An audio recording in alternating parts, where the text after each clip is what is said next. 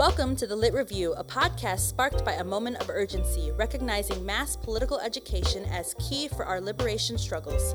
Every week, your hosts, Paige May and Monica Trinidad, will chat with people we love and respect about relevant books for the movement.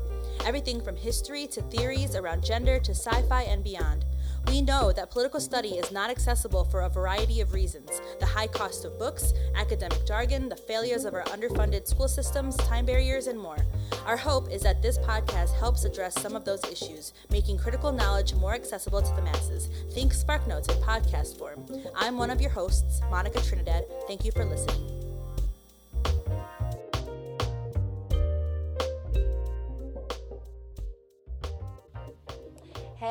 Everyone, welcome to episode 23. This is Paige and I'm here with Monica and our wonderful guest Kofi from Black Lives Matter Chicago. I'm super excited. Hey, how you doing? I'm I'm wonderful. I'm like so honored to be in this space with y'all. I, I was nervous, uh, but we we here, we doing it, so I'm looking forward to it.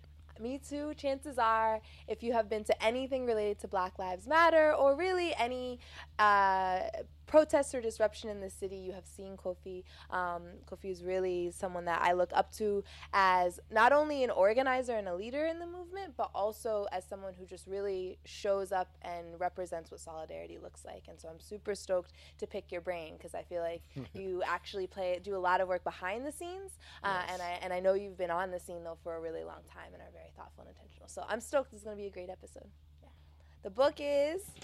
I got you. I got you. The book is Ready for Revolution The Life and Struggles of Stokely Carmichael um, by Stokely Carmichael. So I'm really excited. I, I don't know too much about Stokely Carmichael. Ah. Um, I know uh, that he was part of SNCC. Um, I know that he. Um, was deemed by the FBI as like a dangerous person um, right. because they saw him as the Messiah sort of figure, that charismatic figure, right? Um, and then I also know that he coined the term Black Power, is what I've read about him. Um, Mm-hmm. And so that's like the, the extent to what I know about him. So I'm really excited for this episode. Wonderful. Cool. Let's start with um with our typical first question, which Okay. is who are you, what do you do, and why? Got you. Yeah, I mean that is such a uh, crucial question, right? Like, who, who are we talking to? So, uh, as you mentioned, my name is Kofi Ademola, uh, organizer with Black Lives Matter Chicago. I'm also a member of Ujima Medics, U Medics for short. Um, and I've come into this space, um, you know, since about Trayvon Martin. Um, I was with another group uh, with a brother named Diallo Kenyatta, and we did this uh, event called From Trayvon Martin to Emmett Till, What Now? And we were trying to, you know, establish that sort of historical continuum of uh, the violence that we were experiencing at the hands of so-called vigilantes, right? Um, and we also did another event um, highlighting what happened to Oscar Grant and Troy Davis, and like connecting that to state violence, uh, in uh, in addition to like mass incarceration. So work around like police violence, state violence, um, I had been doing since about like 2011, 2012. Um, you know that like really, you know, caught my attention uh, just because, you know, I'm I'm a '90s, you know, kid, so I, I come from a situation where, you know, I was young when Rodney King happened, right? But like that resonated with us because you know we knew people in the hood that got beat up, we knew people that got shot and all of that, right? Um, but you hadn't really like seen it capture national attention until you know Trayvon Martin happened. Even when Oscar Grant happened, it, it still wasn't like this, you know, huge outcry or. Um, uh, what's the brother name Amadou Diallo in uh, New York when he was killed. You know, there wasn't still this huge outcry. Um, but prior to that, you know, I, I'm I call myself like the Forrest Gump of Chicago, and the reason why I give myself that label is because like if you remember the movie, like he was just moved through all these spaces and come across all these famous people, right? But you know, he was sort of indifferent to it. You know, he, he was just living his life, and he just so happened to like meet presidents, meet celebrities, meet all these different people. Um, and literally, for you know, being in Chicago, as big as Chicago is, you know, I've come across you know some of the the most known people. And I, I really don't talk about this, um, but I was in Public Allies before. I don't know if you all are familiar with that, but it's basically they took 18 to 35 year olds, trained you in social justice and organizing, and put you in a community based organization. So they placed me with Northwestern Community Law Clinic, and I was under the tutelage of uh, Bernardine Dohrn, and had no clue who Bernardine Dohrn was. You know what I mean? Um, at the time, Michelle Obama was transitioning out as the executive director, so she used to have Barack come through and do trainings for us how ironic, you know, he's coming through teaching, you know, us how to organize, how to, you know, the the Alinsky style of organizing, right? Organize people, organize money, et cetera, et cetera, right?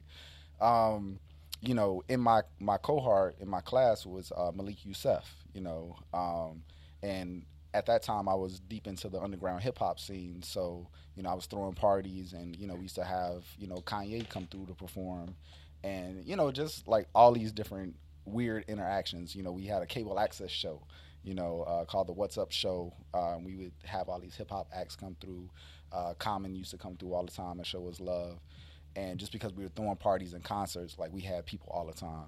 So that's kind of like, you know, my life in Chicago. I've, I've come across so many different amazing people in, in so many different points and times, um, but never like really, you know, too affected by it, you know, and just still kind of going my own lane, living my life, doing what I'm doing, uh, but having like, you know, these unique experiences uh, just with, you know, the who's who of Chicago as far as like, you know, organizing and, you know, music and what have you, and politics obviously too. So, uh, so that that's kind of my background. I, you know, I was trained in community organizing when I was 18.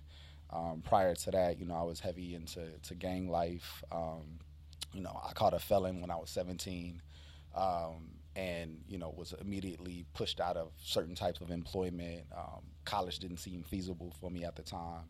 Uh, you know, I was homeless for a while, uh, and it wasn't until like I got into the hip hop scene where, and I started to kind of change my life, and then I got into organizing um, and, and getting involved with that kind of stuff that kind of pushed me in a different direction. Uh, but I lost, you know, several friends to gun violence. I lost several friends to, to being, um, you know, given life sentences and just all the, you know, unfortunate typical experience. Um, so at some point, you know, I got politicized, uh, and I was, you know, never an avid reader. You know, I was good academically, but I never like, you know, sought to achieve anything big with that, right? Um, so it wasn't until I was introduced to certain types of reading that it kind of like really politicized me and changed the way I see things. But you know, I'm trying to do that segue and transition, right? but yeah. but um, yeah. So uh, for me, some of the first books I read uh, were you know autobiographies. So I read the autobiography of um, Malcolm X. I read the autobiography of Che Guevara, and uh, that really propelled me into like a complete understanding because especially for like Malcolm and you know looking how his life evolved you know being from red you know to the, from the hustler to you know going to prison and having that experience to you know becoming one of the, um, the most prolific people ever to come into movement space um, you know and, and, getting to see his evolution and seeing that I, I, had that potential that I could be like Malcolm like that was you know a big influence for me uh, and then to see again the trials and tribulations that Che went through. You know, Che had asthma like me. You know, Che, you know, uh, was a person of the people. You know, um, even though I didn't have any aspirations to go to medical school, you know, that was still like inspirational that he went through all that and said, "I'm going to do this for the people." Uh, so that is like what really kind of like opened my eyes to a lot of things, and um, I ended up somehow coming across uh, Stokely, and Stokely is by far one of the most influential people for me. Um, and you know what's so unique and powerful about him uh, and just everybody of that time is just their community. You know, people like to cherry pick certain you know people that were doing organizing and activism at that time, but the reality it, it was such you know it was so rich and full of so many beautiful people doing so much powerful work. Um, and they all like were just in these similar circles, you know, and it like and I'll talk about this a little bit later, but just sort of the reflection of what I see now, you know, just the community that we're in, that all the people that we interface with and all the people that are doing this work. Um, sometimes you just got to take a step back and appreciate it, you know, uh, because, you know, what I liked about Stokely is I think he did that. He he took time to like admire certain people, and you know he acknowledges who they were, how they impacted his life, and um, you know who he studied, and, and and who you know imbued him with certain wisdom, and why that was important, and how that impacted his politic and the way that he maneuvered through spaces. Um, so you know, I think that was like pivotal and, and important for me to like kind of see that. So. Well, yeah. you just straight up stole my second question, which was what led you to read this book, and, and so I'm hearing that you really just you know dived into autobiographies um, Yeah. because you know these, reading these uh, stories of and, and personal narratives of people were really like um, a way for you to identify with people and, and, and see yourself moving into that organizing and activist direction. That's Um, right. So, um, but you mentioned the Li- Alinsky style uh, organizing a little while ago. So, can you tell me in three words how you feel about Alinsky style organizing? Effective but limited. Mm, that's on point. All right. Did somebody like tell you like read this dang book like you have to read this or did you just like happen to like come across it? Did, do you remember the moment where you actually like decided like I need to read this autobiography in particular? Yeah, I, I wish that uh, I did have someone like sort of push me in that direction. Um, I'm what's called an autodidact, and all that means is I'm self-taught, self-learner, right? Um, and it was just my own curiosity that sort of like pushed me to figure things out and you know put puzzle pieces together, you know, because I'm I'm coming up in you know the late '90s, early 2000s, and I'm like, you know, there are no more Black Panthers. There are no more, you know, um, Black Liberation Army. You know, at least there's a big disconnect for me. So I'm trying to fill in the gaps of my knowledge of like what really happened. Like I knew, you know, a little bit about COINTELPRO, but not that much. You know, I knew a little bit about, you know, what happened with, you know, gangs and drugs, you know, through the 70s, 80s, and 90s, right? But again, I didn't know, you know, specifically here in Chicago about, you know, what happened to Fred Hampton, you know, outside of, you know, the margins of the stories, right? Um, so for me, it was just really this thirst to understand, you know, why things were the way they were, to have an analysis, to have a framework, but also to figure out where I can plug in. What does my work look like, you know? But I didn't want to just haphazardly kind of jump into things, right? I wanted to make sure that I was grounded in something that would inform how I should move.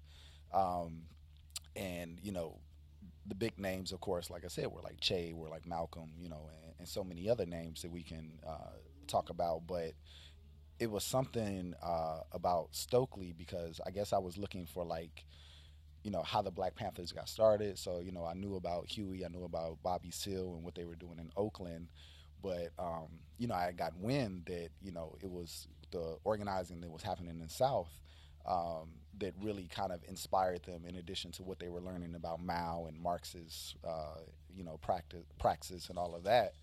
Um, so I was like, well, who was kind of doing that work? You know what I mean? And again, at this time, I had a huge gaps in my knowledge. Like I didn't know about SNCC per se.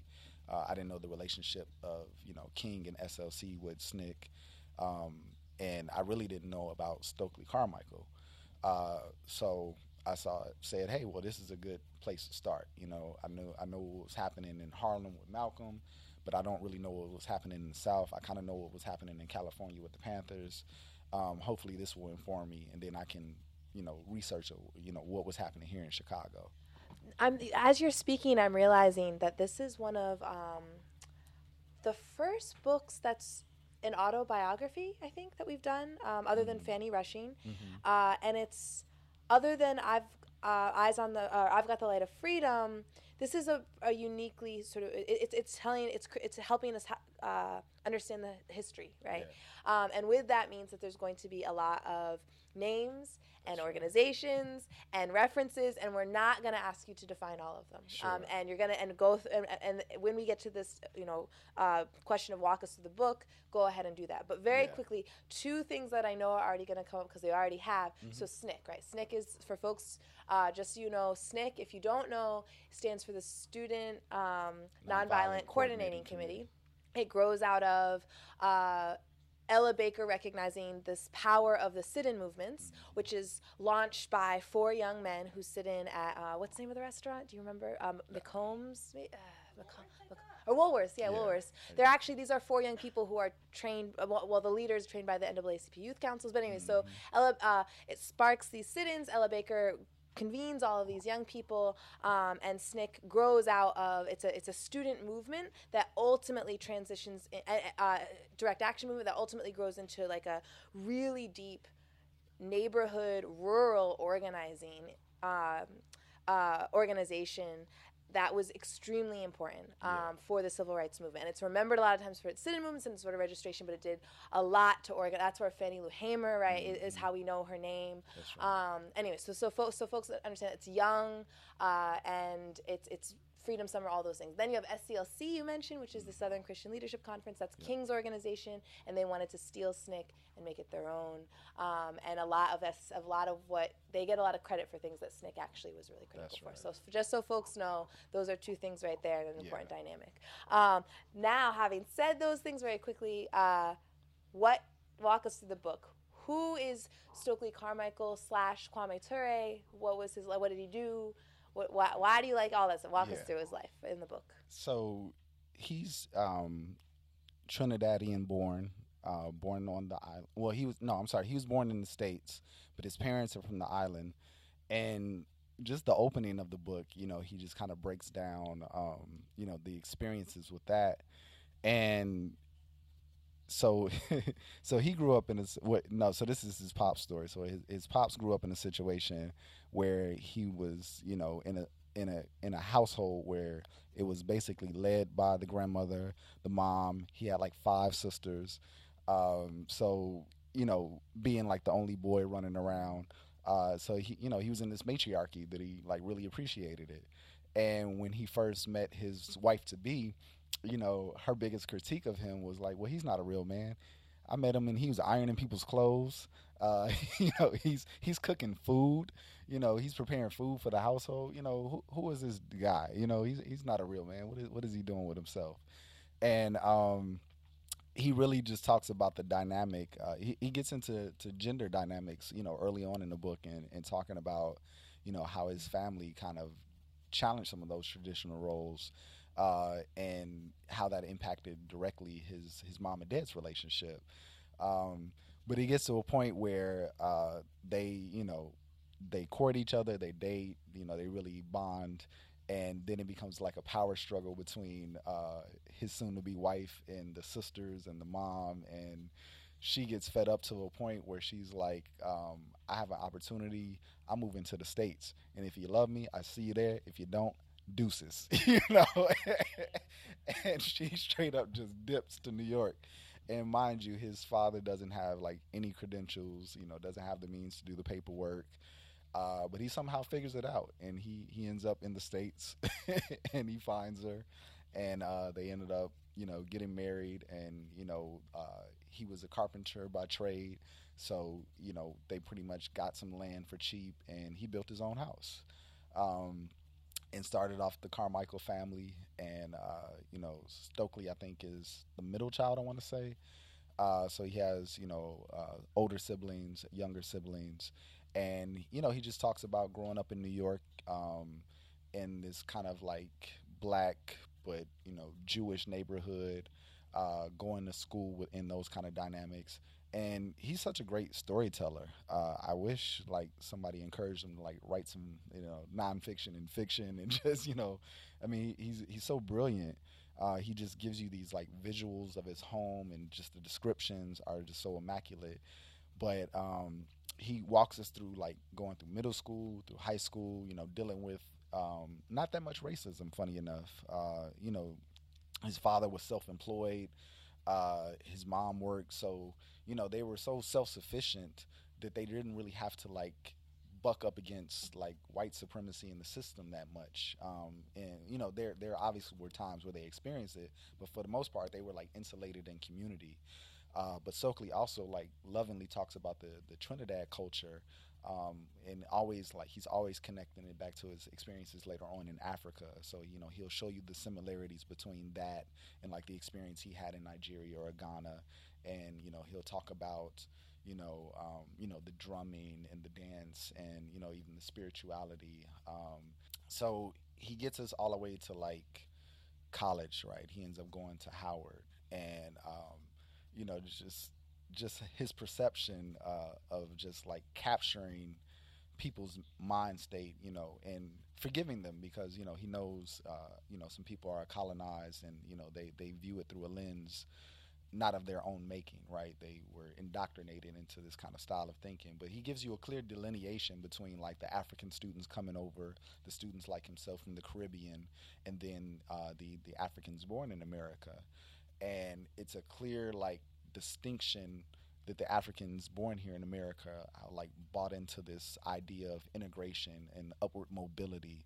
That you know I'm going to become this law- lawyer and doctor, and I'm going to be prestigious and you know, despite you know structural racism and all that, you know, there is a way, f- you know, there, there's a path for me to take, right?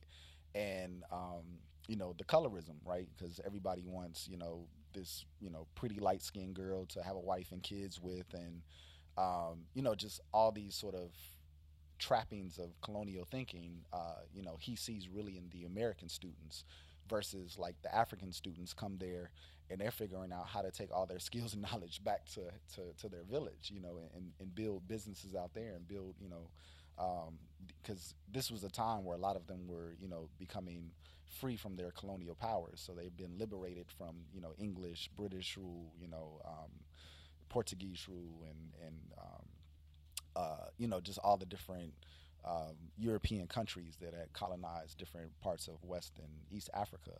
So because of this like new found spirit of liberation that was happening like in the 50s and early 60s you know a lot of african students were like really immersed in that spirit you know what i mean and it was just a complete contrast of what you know the american students were experiencing um, but being in that space uh, you know this is where he first you know is learning about you know this is where he's first being politicized by his professors you know and this is where he, you know he he learns from Ella Baker and he learns um, you know from from all these different experiences around being taught you know about organizing and you know some of the first sort of civil disobedience they were doing on the East Coast. Uh, he participated in that, and that like you know gave him this you know framework. But then he even like you know, critiques himself because he said, you know, at the time we, we were like these radical reformists, you know, and it, it's so funny the similar language that we hear, you know, um, it was this like thinking that like there's obviously something inher- inherently wrong with the system.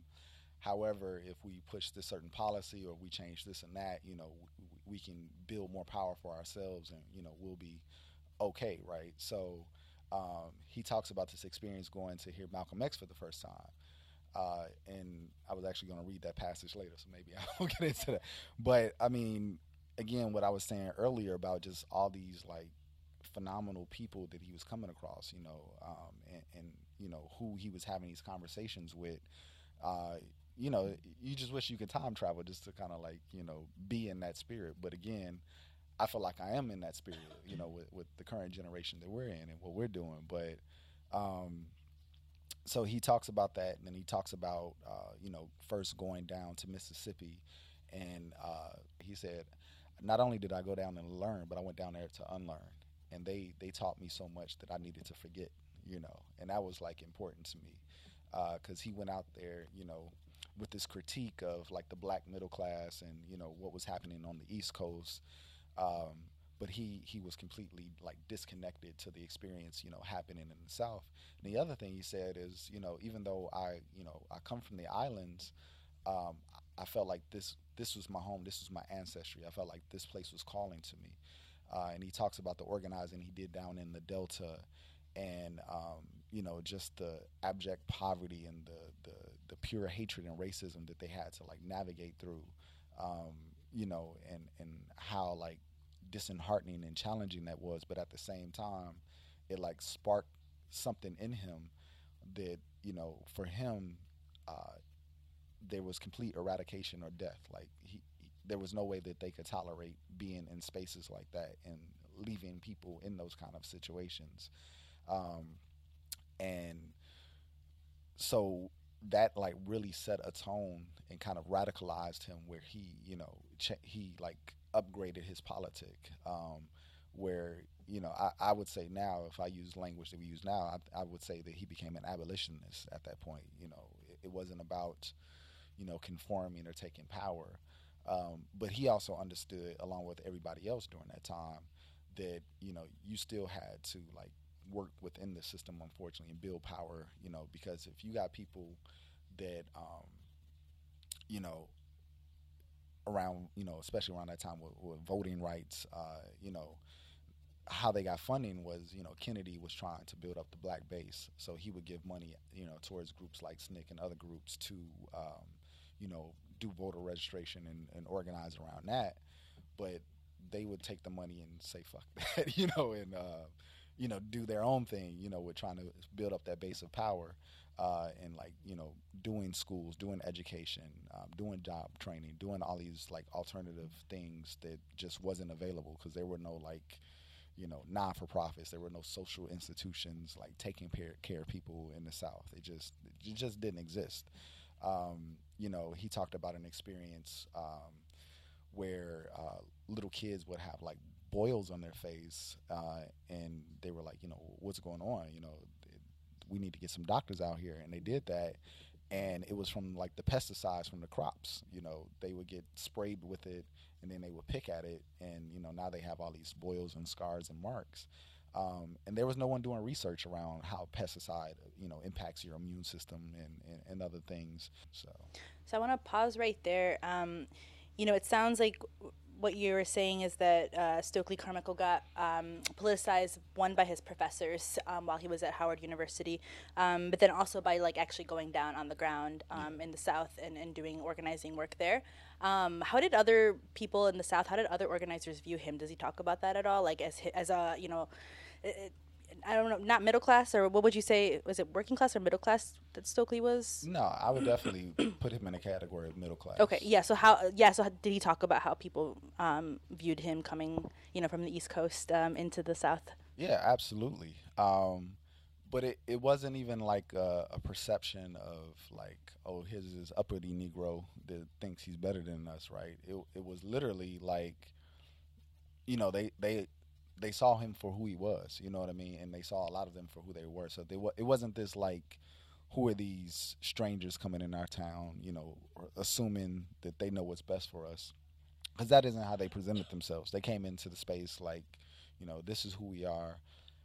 What do you need? How can we help you with that? And what does that look like? You know, um, and I think that's the best and only way that you can come into space. And because of that, um, they were more receptive to him. And then just plus the conditions were so horrendous that you know the fact that anybody was coming and cared, you know, about anything, the reception was just there. Um, one thing that he talked about, you know, that I I do with some of the young people that I work with now is, you know, again challenging how we sort of perceive things. So, you know, he wrote on, uh, and I'm sure he wasn't the first to do this, but you know, he wrote on, uh, you know, little board, um, you know, say this word, and the word was, you know, he wrote it R E C, you know, A S T O, and it was like, you know, record store, and you know, then he wrote, you know, record store, right? And he was like, you know, which one is the way you're supposed to say it? And they all said, you know, record store. And he was like, well, why is that? And then they had to think about that, and then who came up with that? Well, we don't know. And he was like, well, maybe, you know, let's say, for example, it was like, you know, uh, some professors at Yale or something that, you know, or Oxford that said that this was the right way to do it. And it was a way for, for him to like have them really thinking about power and, you know, that even in language there's power, you know, how we even communicate, you know, and what's what's official and what isn't official and you know, you know, we talk about code switching now, right? You know, um, but you know, that was his way to first like really break to them that no, what you're saying is just as important and as powerful, if not more, because you know that's your shared language, that's your shared tongue, and you should value that. You know, and we get beat over the head in school that we have to speak a certain way and articulate ourselves, and if not, you know, there's something wrong with this, and it's a stigma put on it. So I think that was like a powerful way for him to like really work on that decolonizing work, you know, to really push people to see themselves in a different way and to see value in their culture and their identity.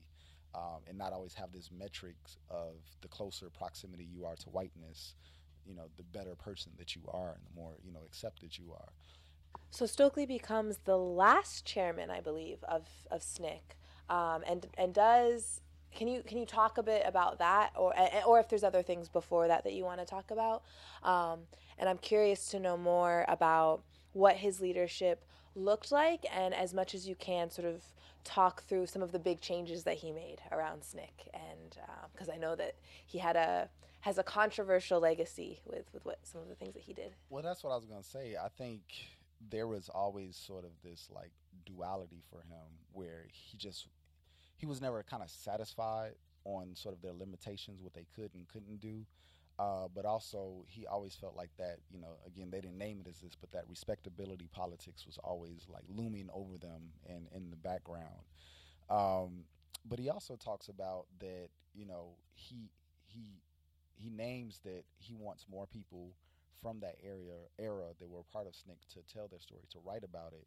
Uh, because in this book, uh, which I think was published in like '98, maybe '97, um, and by the way, you know, he was they were writing this while he was like on his deathbed. You know, um, he would eventually die from cancer, but he he says that a lot of the stories were convoluted. That um, it was a lot of outside people in, at the perimeters that really were telling the stories about SNCC in particular. Um, so he was he said that don't look at this book as like the history of SNCC. You know, he he referenced other people I can't think off the top of my head that he said will be more poignant, and that that's who you need to talk to about the particulars of what we were doing uh, around that. But I'm just kind of sharing with you with my experiences and what I saw, how I felt, and what I was thinking at the time. Um, but all throughout that, he always talked about sort of a conflict of, you know, uh, of, I don't want to say moral, um, kind of like what he thought in his like simple term of like right and wrong. I don't think it was about that, but I think it was still about him sort of trying to push his politic beyond, you know, are we organizing just to kind of keep ourselves in the same conditions? You know, um, like what are we? What's to really be gained? You know, from this, and um, not to like jump the gun and fast forward, but it wasn't until like he went to Africa that um, he really just adopted. You know, what I think stayed with him since then. Uh, which was his politic around revolution and what revolution could and should look like. I think prior to that, it was still this kind of like pondering of you know I think what we're stuck with, right? How do we deal with this harm reduction? How do we get our people and alleviate some of the struggle we're dealing with, but at the same time build power? And what does that look like? And how do we even define power, right? Um, so in this book, he doesn't go into the particulars of like, you know, my leadership versus this leadership, or you know, um, you know, sort of the, the internal struggles or, or political differences that they were having. He, he does name a few things, um, but more so, he just talks about, um, again, on the ground stuff, like what was happening in, in, in um, Mississippi, what was happening in um, uh, the county. Uh, I always mess up the name. I want to call it Lawndale, but it's because I'm thinking about the right, right, Lowndes County. There we go you know, I'm stuck on the west side, right? but um, he he always goes into like the specifics and particulars about that instead of like getting into like naming the political struggles that they were having internally. Yeah. And the th- so the thing I'm s- sort of alluding to is mm-hmm. his decision to uh, kick out all the white people mm-hmm. of SNCC, mm-hmm. um, and and I'm less concerned, yeah, with going talking about what what that meant for SNCC and all of that, and more. This is also at the moment where I, where um, yeah, he's coined the phrase Black Power, mm. um, and and I you know we say that now and we do our fist and. I don't know if I really understand how what that must the, the how different it must have been for him to be saying this at yeah. the time and like how that must have shook folk. Um, and so i'm wondering you know what how what does he say about black power? What is it um, and and does he talk at all about you know how he came to that how and, and then i do want to hear you know where he went after because i know nothing about other than him changing his name and ending up in africa. That's all i know right. Um, is that he's the guy that like kicked out all the white people and said black power. Um, and then yeah, left. Uh, so if, I'm curious, what, what is Sto- what does Stokely at the time say Black Power is? Yeah, well, Stokely always had like a, a hard critique of the white liberal. Um, you know, Stokely was the first person that educated me about what was happening in Palestine, you know, and what the relationship was with, with Israel and what that looked like. Um, so Stokely early on always had like an analysis of like um, white hegemonic power, and um, you know, we have to remember at the time the Democratic Party was very strong in South, and they were uh, unapologetically racist um, party, and you know, he was down there witnessing people get killed. Um, and going back to what I was speaking about earlier, about teaching, you know, trying to decolonize people and teaching people, you know, that, that sort of thinking around self determination. I guess the contradictions were just too hard to struggle. Like, how can we talk about self determination? And here we are, um, kind of depending upon white people to still like build power with us. You know what I mean? Like, maybe we need to redefine their role and how we, we interface them with them and what does what does that look like. Um, so I think it was after the struggle of you know building uh, the the Black Panther Party, not not the one that Huey and and Bobby Seale would later on adopt, but the the one in Lowndes County.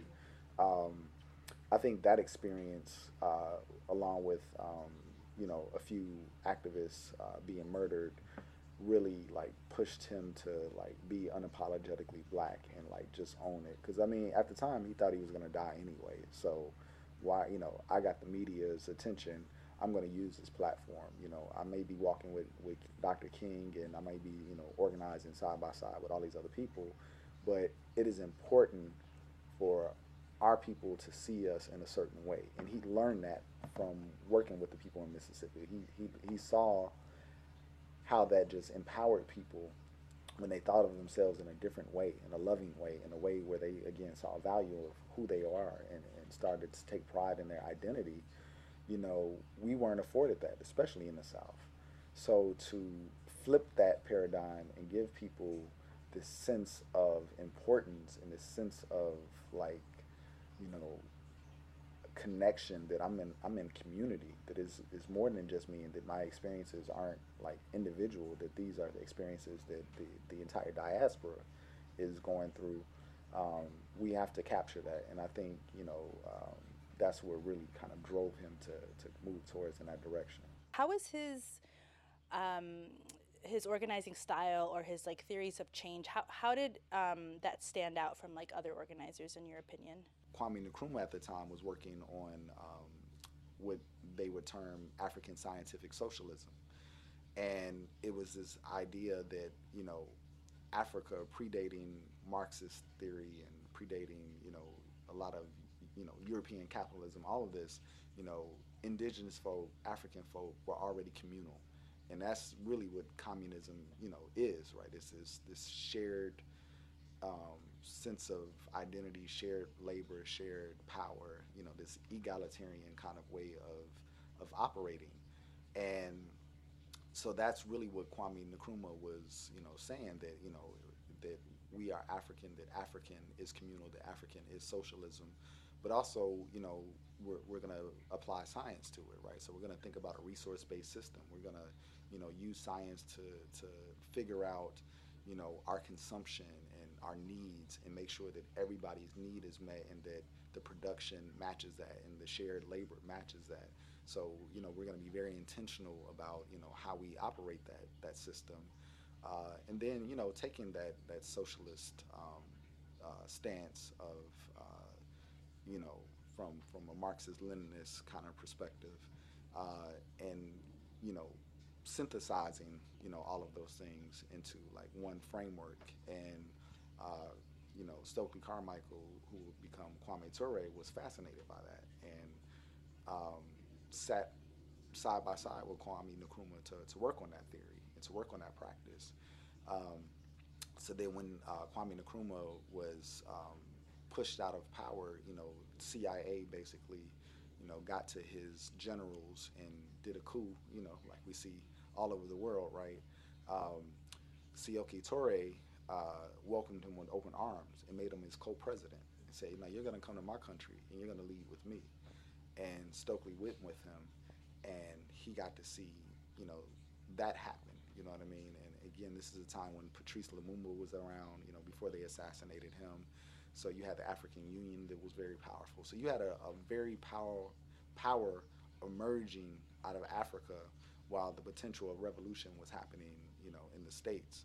Um, but as you saw, you know, the assassination of first Malcolm and then King and then COINTELPRO going into a full effect with the Panthers and you know people having to to escape like Assata and people being assassinated or incarcerated, you know the conditions were changing in the states. But then you saw the sort of the same attacks happening in Africa with Nkrumah being seated from power, with Patrice Lumumba being assassinated. Um, so you saw like the West take this hard, like you know, um, Cold War kind of stance of, you know, and using their their tension with communism in, in Russia as the but but the reality was is they were more afraid of Africa than they were of Russia and communism, and they were afraid of the allegiance of with, with Cuba and with uh, with South America. That scared them, you know, um, the fact that you know that that that self determination was really starting to develop. Um, so they had to do everything they could to, to, to fight back against that, and they, they came down with a vicious hammer, unrelenting, you know, bloodshed, uh, and that, that's what they do best. And you know, Kwame Ture experienced it firsthand. You know, he, he was fighting colonizers. You know, he was practicing war tactics. He was practicing strategy, but he was also practicing theory and, and, and you know, being able to to think and to write and to um, really process everything while everybody else was kind of experiencing stuff back in the states. So I think that's what really like made him sort of unique. Uh, just all these different experiences that he culminated from growing up to being in Africa to sort of solidify everything. So by the time he was able to come back to the states, you know, when he started the um, All African People's Revolutionary Party, that you know, that set him in a in a different stage than a lot of people. So this is the week pre uh, following Charlottesville, right? And I've seen several quote uh, uh, images on Twitter of Stokely and and that quote of his about um, something about how like you cannot. Uh, do you know what I'm talking? It's about like if he doesn't have a conscience, if it doesn't have a conscience, I, I, yeah, um, you can't make a moral argument, right?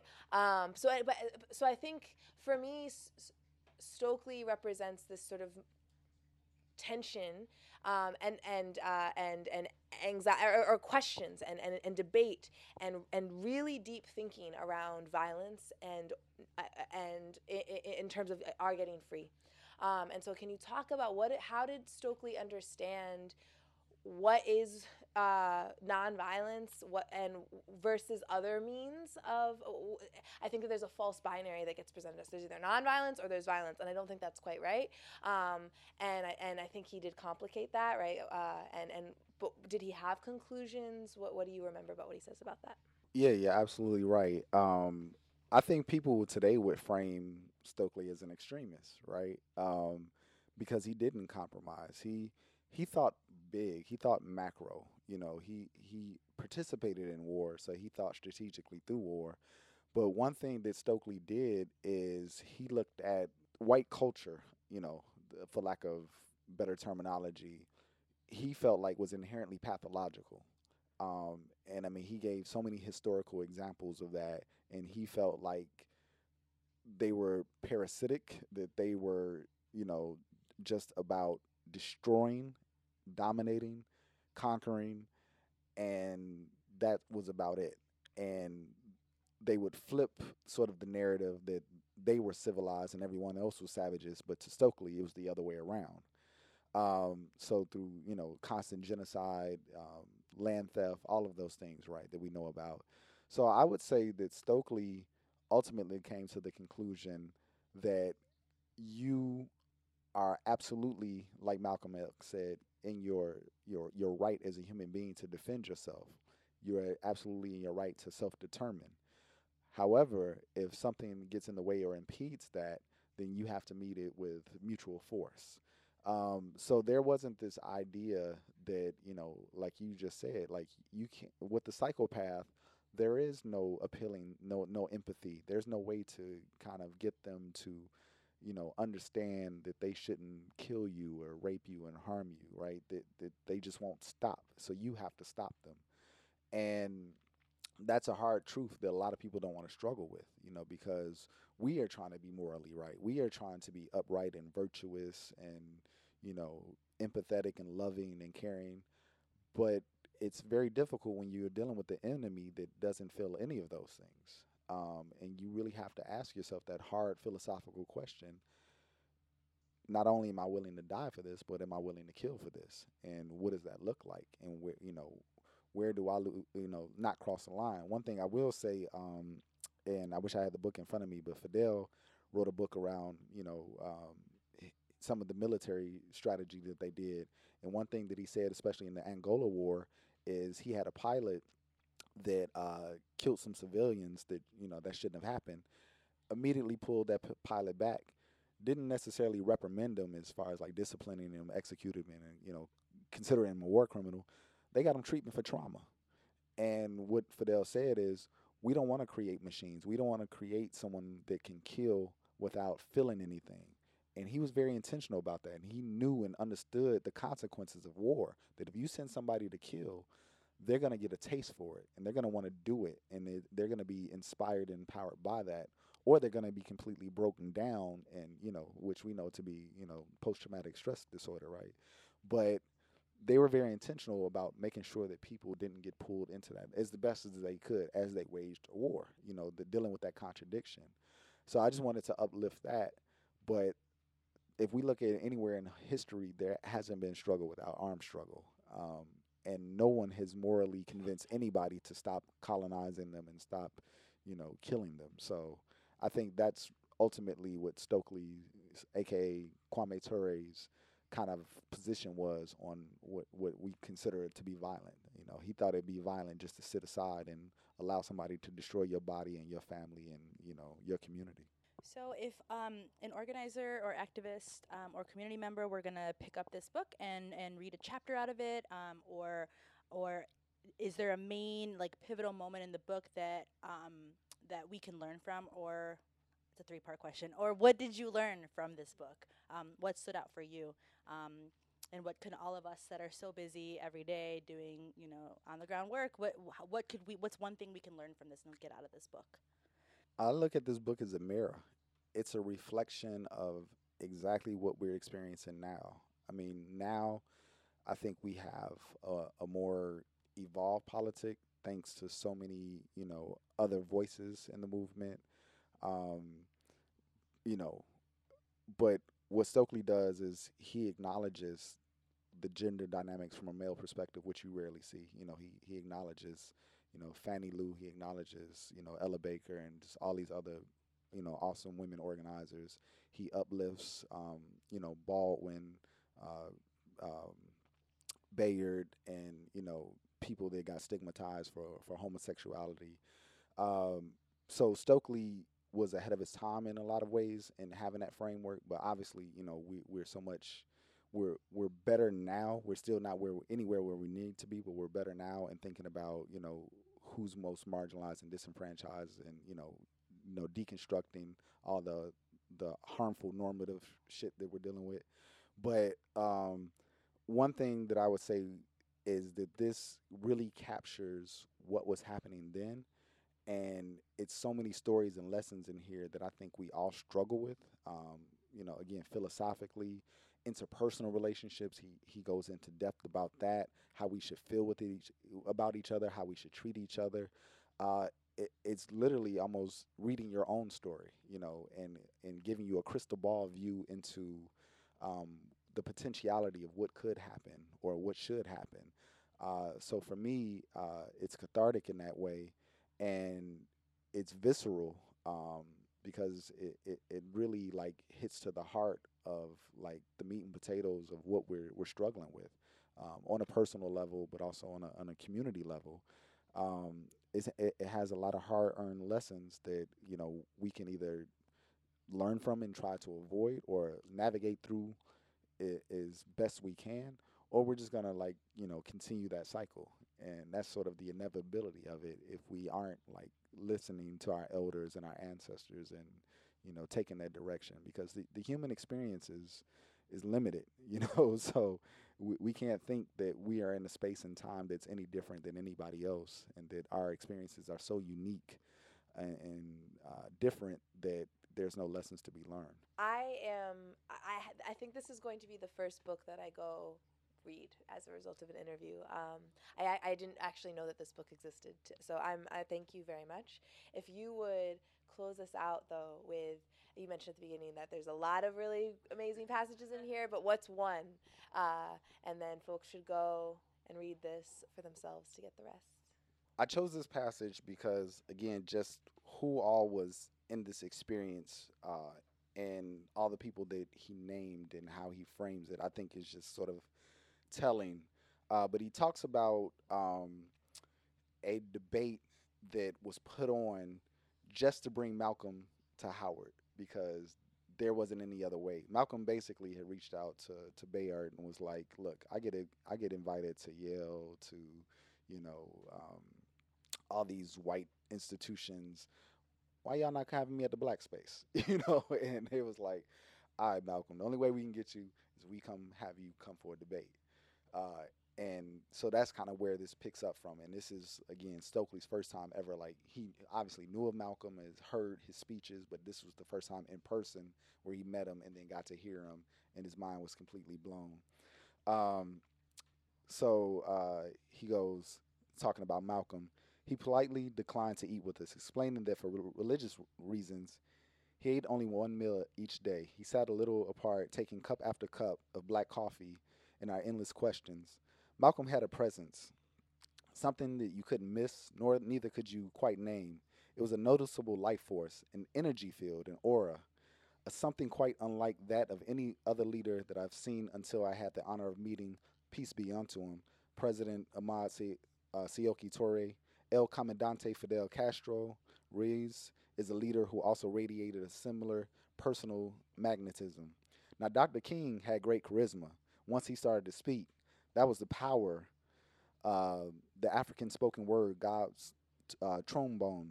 But before Dr. King unrolled that magnificent voice and revealed the eloquence of his moral force, he could be standing in a room and you might easily not notice him.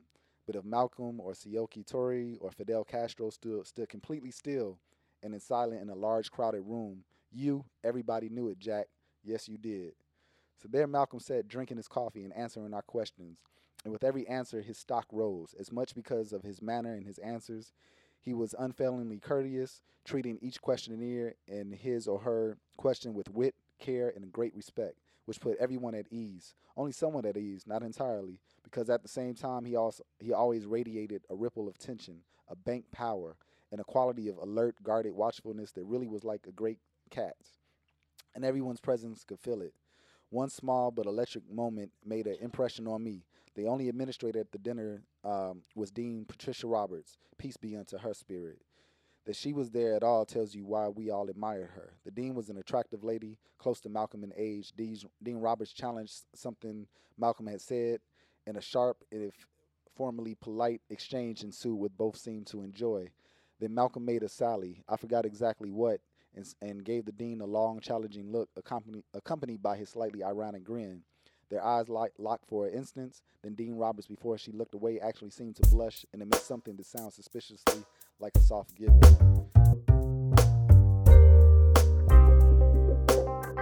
Thanks so much for listening to another episode of The Lit Review, a podcast where we interview people we love and respect about books for the movement. We are your co hosts, Monica Trinidad and Page May, two Chicago based organizers. Special shout out to the Lit Review's very own sponsor, the Arcus Center for Social Justice Leadership out of Kalamazoo College. Keep your eyes and ears open for another episode next Monday, same time, same place. Want to hear about a specific book? Email us at thelitreviewchicago at gmail.com or find us on Facebook. And if you like this episode, give it a shout out on Twitter or Instagram. Our handle is at LitReviewChi. Keep reading!